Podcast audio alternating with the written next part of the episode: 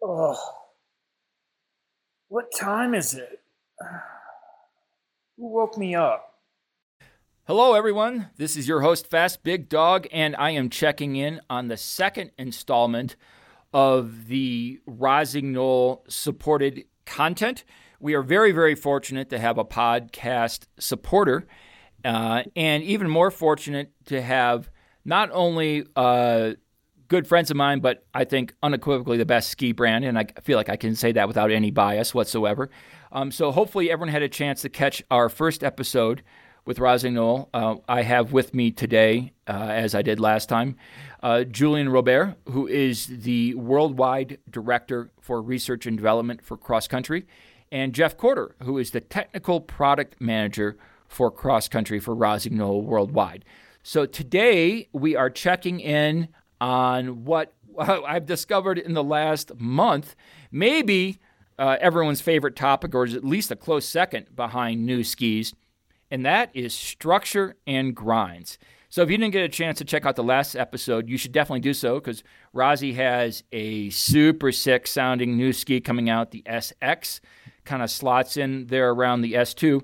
And uh, in that podcast, I referenced um, the podcast I did with Zach Caldwell, uh, which you should also check out if you haven't had a chance to do so, in which Zach goes into great and really very, very um, exquisite detail on how to um, how to beef up your fleet. Not to go, you don't need 10 pairs of skis, but how to have a couple, two, three skaters, maybe the same on Classic, that are going to run well in lots of conditions. Whether you're racing, whether you're training, just going out and having fun which at the end of the day, that's this is supposed to be fun, and sometimes it's easy to lose sight of that. But I'll tell you what isn't fun, and that's being on slow, shitty skis.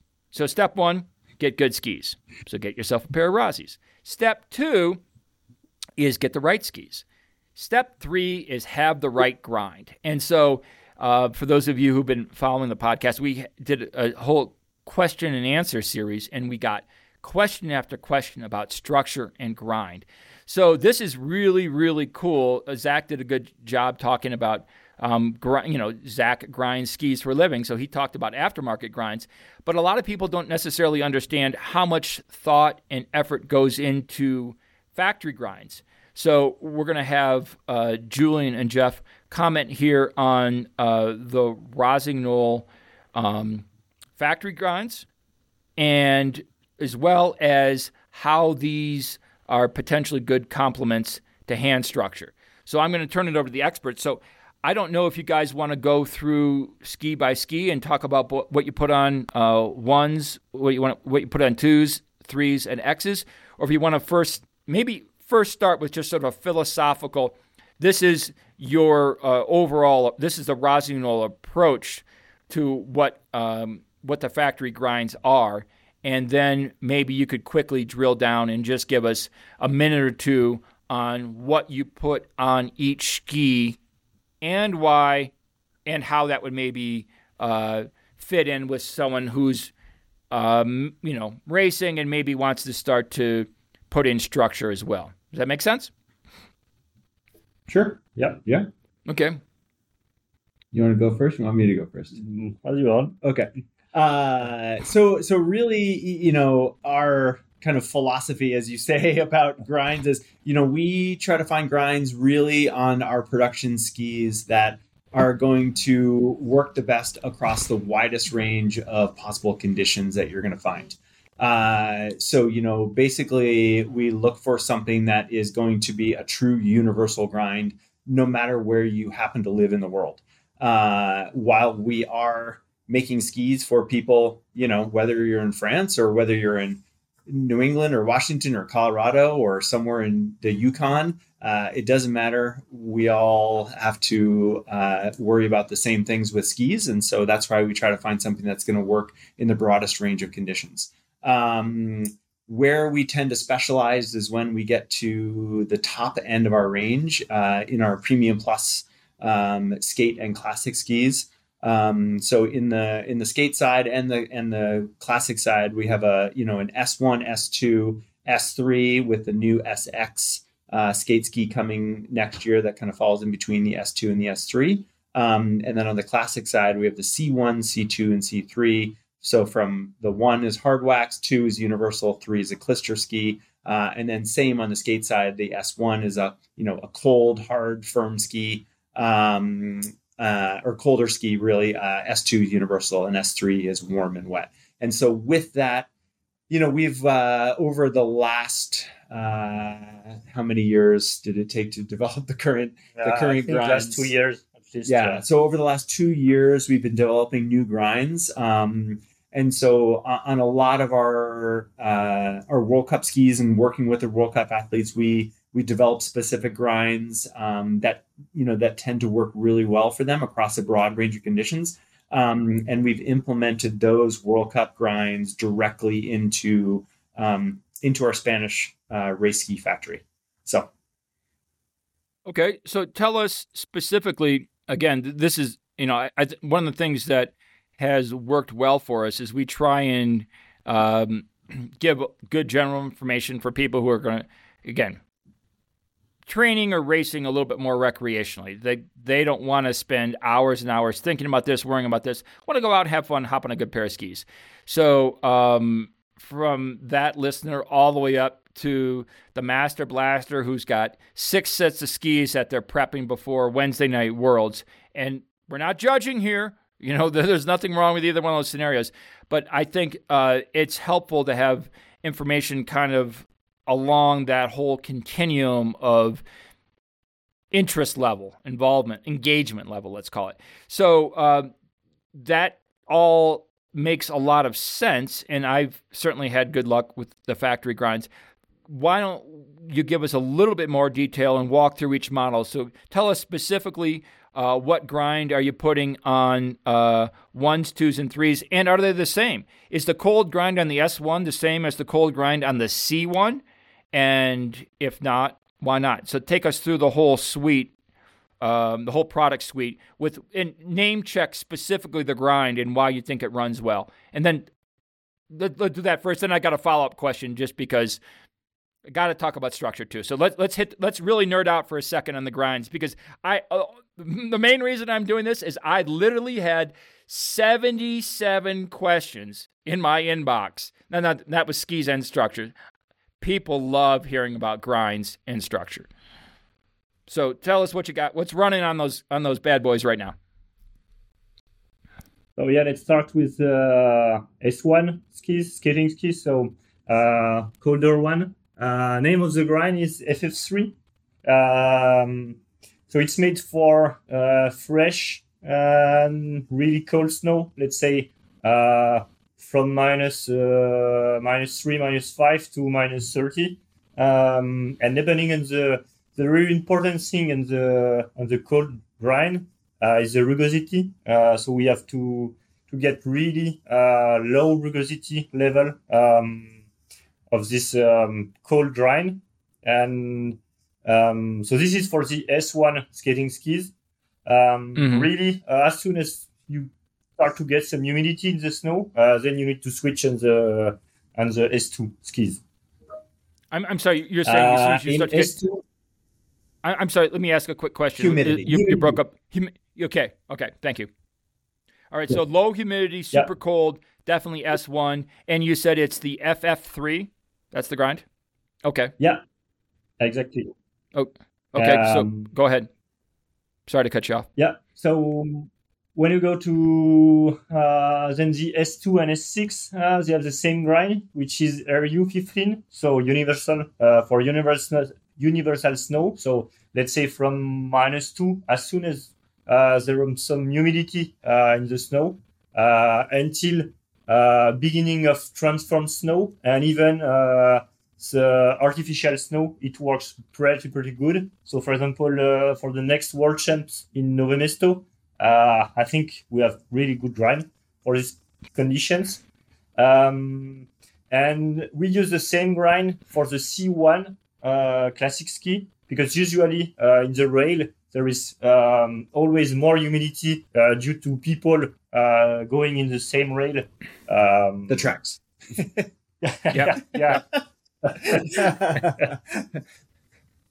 they, they all get it. Okay, So that's that, that's super interesting. So even though it's a C1, you you run the U15, you run the universal grind because the tracks tend to hold more water, more humidity than you yeah the, uh, the you RU15 definitely runs a little bit better when there's some humidity in the snow and just by nature of classic tracks how they are um, with as many people going over the same tracks you know over and over and over uh, there tends Sure. to naturally be a bit more humidity in a track if you're ever out skating and you look in the tracks a lot of times they're they can be a little glazy because a lot of people are just hauling through there and constantly going over the same thing so it brings moisture um, up to the surface right. Then how about I the uh, SX? Go ahead. Uh, the SX has also has the the RU15 as well, so the the same universal grind uh, that the S2 does.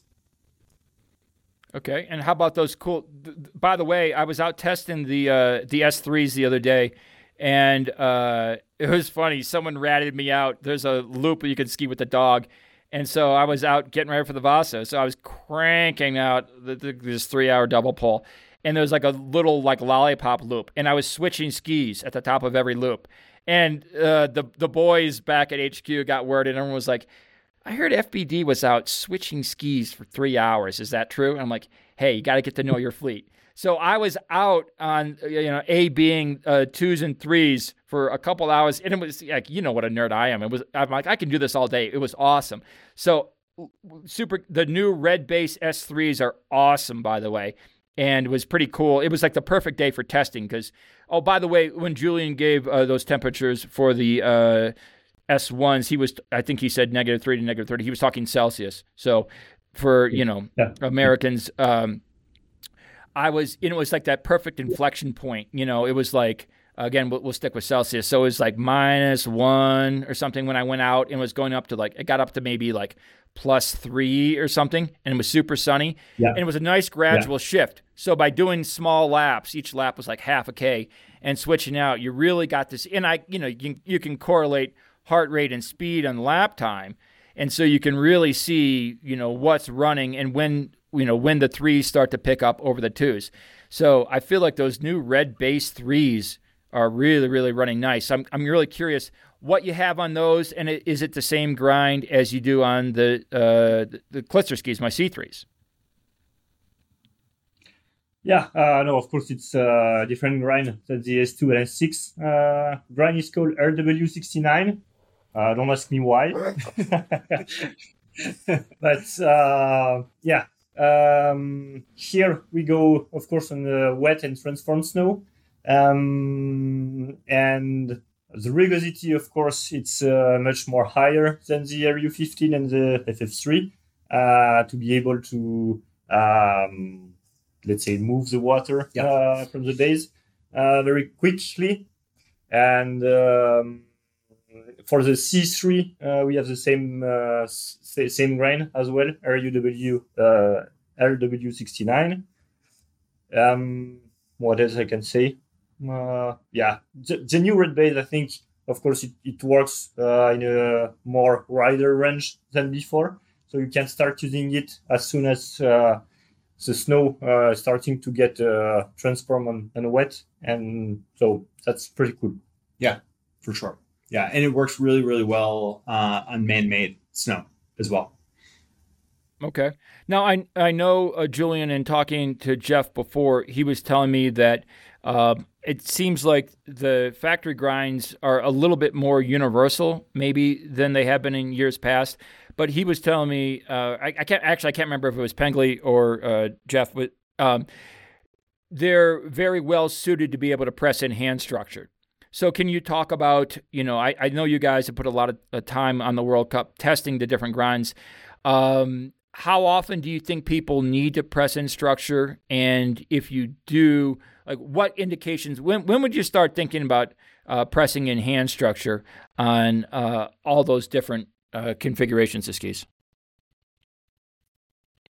Yeah, um, let's say to be honest, when we are the World Cup and even uh, when we are developing grind for uh, World Cup athletes, and uh, we have to be cautious uh, to apply and and structure because uh, every uh, countries apply and structures for the World Cup races every time every races, and just a small small story for from the French team.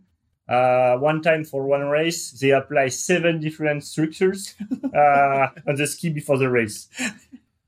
So sometimes it's kind of magic. Sometimes it's hocus pocus. How on earth do you test seven different structures? yeah, honestly, I don't know. It wasn't my part. It were, was, were, were there skis running? yeah, yeah, Yeah, yeah, they very good. Yeah, yeah. Okay. Had- so it must work. All yeah, right. Yeah. All right. Well, yeah, so I let, me- mean, let me get, you know, with with with uh with the the focus going away from wax and and especially like some of the high fluoro stuff, especially for you know the average skier or athlete out there, uh, hand structure, ski structure, grinds, uh, profile of the ski itself. Uh, is becoming more and more and more important for sure. And so this is something that I think they're beginning to implement, obviously, a lot more uh, across the board. You know, Yeah. from for a lot of the the top level athletes as well. So All right, so let, let me give you we we've kind of you know talked a little bit about how you know we try and cover everything soup to nuts. You know, someone who's gonna uh, grab a pair of skis out of the garage and go out you know for an hour you know at lunch or after work with the dog, all the way up to people who are racing. You know, at a very high level. You know, uh, junior nationals, junior worlds. You know, I know there's some World Cup skiers who listen to this.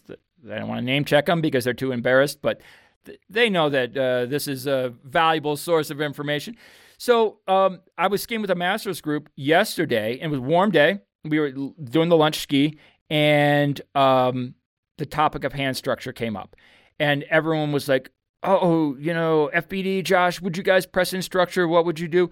And so I was surprised at the interest level of, you know, I don't want to say the casual skier, but maybe certainly not people who are like over the top crazy. So I'd love to hear your recommendations.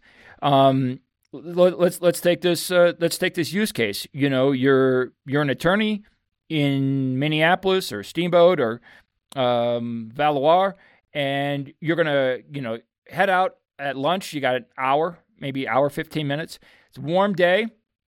You know, it's like plus one, plus two you know, you got a nice pair of twos or maybe threes in the car. Would you press in structure? Like, at, at what? How much? It's relatively low effort, but how much of a return do you get on your investment? Like on, especially like on a warm day, or uh, you know, it's kind of soft. Would you bother with it, even on a training day, given the universal nature of some of your grinds? or is it something that y- you think the average person doesn't need to worry about it?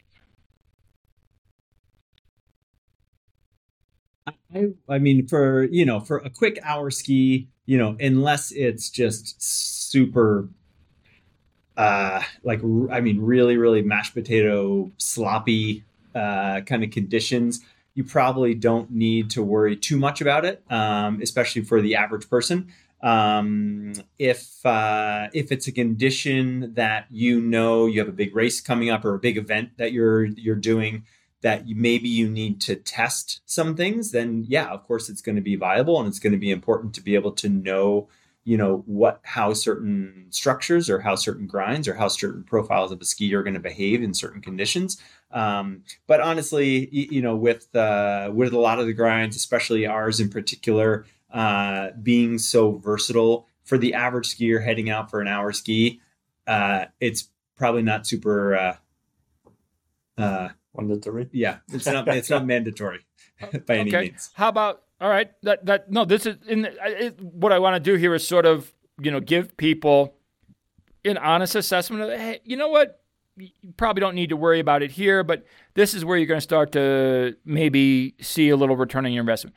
So same thing, you know, this is we got a good training group, got people kind of, you know, really on every uh, end of the range in terms of speed and ability. Um, get together once a week for doing intervals. So you're going out with, you know, competitive people, you know, people who race and stuff. Super warm day. What about then? Would you think about press, pressing in structure on a day like that, where you know it's just fun racing, but at this or fun training, but at the same time you're going hard. You know, no one wants to be the slow guy going up the hill. Would you, would you spend the, the two minute to, to press in structure so you can drop smelling like I did yesterday? Um, would you uh, w- would you invest? And he and he had the nerve afterward to say it's because I was on threes, uh, and he was asking Um, my wax and stuff.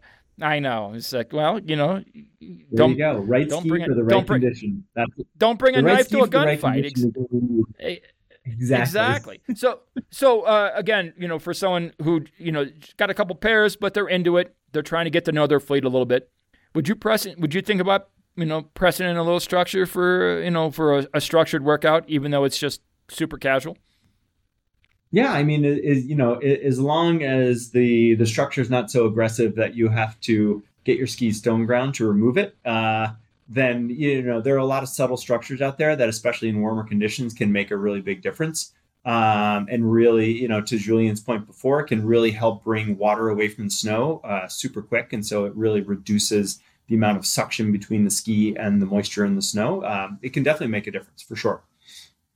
Uh, Yeah, but you and- know, but at the same time, you, you know, like you know, like your conversation with Josh is, I mean, if you have the right pair of skis, sometimes maybe you don't need it. Right. Uh, I was beating him just because I'm a better skier. But um, all right. So, um, any other sort of like it's really nice that you guys spend so much time on snow. You, you know, talk to so many athletes. You see so many different conditions. Um, you know, uh, Jeff Julian was telling me apparently you you were a, a super sick biathlete, right? You ski um, all the time, testing a whole bunch of different things kind of from an overview perspective, what's kind of like we did on the um, on the ski discussion. Uh, you know, you guys we closed up with just one or two general pieces of advice. I think it's like anything else. It's a little bit of a rabbit hole. Like it, it's super fun. You can drive yourself crazy if you let it get into your head too much. So one of the things that we try and do here is give people really rational, level-headed advice like, "Hey, the World Cup guys might have seven layers of structure. You don't need that." But if you're going to go out and, you know, you're going to go out and bang, you know, with the boys and, you know, there's pride on the line and it's a super wet day, yeah, spend two minutes and press in some structure. to help get that water out of your skis. So, kind of in summary, overview, can you guys each give us or give the listeners just one or two, like, what are the two biggest things to think about, to worry about, or not worry about for uh, grinds and structure?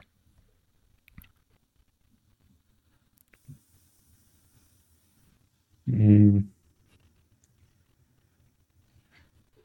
Yeah, I mean, it's it- it's like uh, grind structure as important as the choice of the ski at the end. Uh, so you have uh, not only to have the right pair of skis for the right condition, but still you have to uh, to get the right uh, grind for the right condition, uh, and of course, if possible, the the the most versatile grind if you can. So, for example, RU15 is- is perfect. So on the S2 and SX to to cover wide range of snow condition. Yeah, even from very cold when there's some humidity up to very warm. I I know, I totally agree. I, I think another good thing to do if you are lucky enough that you have multiple pairs of skis is ski your skis in all types of conditions because it it'll surprise you when they'll actually run. Uh, there'll be some conditions out there where uh, it'll really kind of blow you away. Where all of a sudden, you know, I mean, it could be a really cold day, and but there's tons of humidity in the snow, especially if you live in the Midwest and you ski on a red base S3 and your skis are just lightning fast. Uh, things like that can really surprise you. So test test your skis in all different kinds of conditions uh, so you really know uh, what's going to work when the best. I, love that, and I think that's a perfect place to stop um, because that's sort of a nice summary of uh, recommendations we've gotten from a couple different people, people writing in. So I would say unequivocally for people out there, whether you have one pair of skis or a hundred, get to know your fleet. And I think the reason people start to get overwhelmed is they try and throw too much stuff at themselves at once.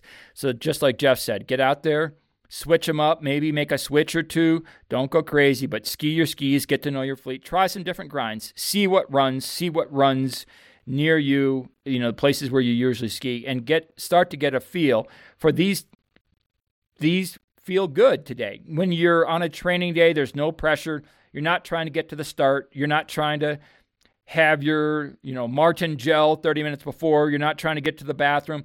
You've got all the time in the world and you can really relax and just get a feel for what grind, what structure, what skis are running better. So I just want to kind of summarize Jeff's uh, comment, which I think is excellent because we hear that time and time again from experts after expert. So um, get to know your fleet.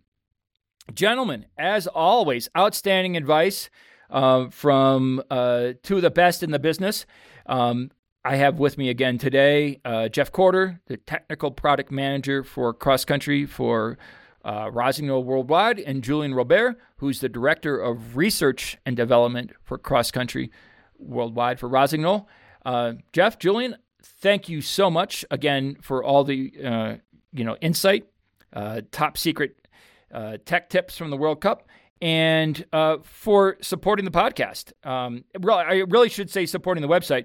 Um, you know, uh, this your support goes to fund all the news coverage, um, everything that Gavin does, and uh, God bless the guy. He's uh, in Canmore right now at the World Cup. He's flying to Minnesota. None of that. Well, I shouldn't say that because he was doing it on his own. I don't even know how. But uh, thanks to your support, everyone out there who is getting more accurate race results, more interviews, um, that's happening thanks to the support of uh, of Rossignol and everything you guys are doing. So it's awesome to work with you guys, you know, on a ski and you know on a ski side, but working with you guys on this information side, not only supporting the podcast, which is obviously near and dear to my heart, but just helping the Nordic community, uh, in particular in the states where it's sometimes a little bit harder to get information. This is a passion project for all of us, and it wouldn't happen without the support of our industry partners. And you guys are awesome and everything you do. So thanks again for not only coming on the show, but making sure that the show happens. It wouldn't happen without you guys. And for all the listeners out there too. Everyone sending in questions, you guys are awesome. Like we were able to able to grill these guys when I get 50 questions on hand structure. It's like, all right, guess we're going to ask the boys about some hand structure today. So, um, Jeff, Julian, thanks for coming on the show, and we'll see you out there. Oh, what time is it? Who woke me up?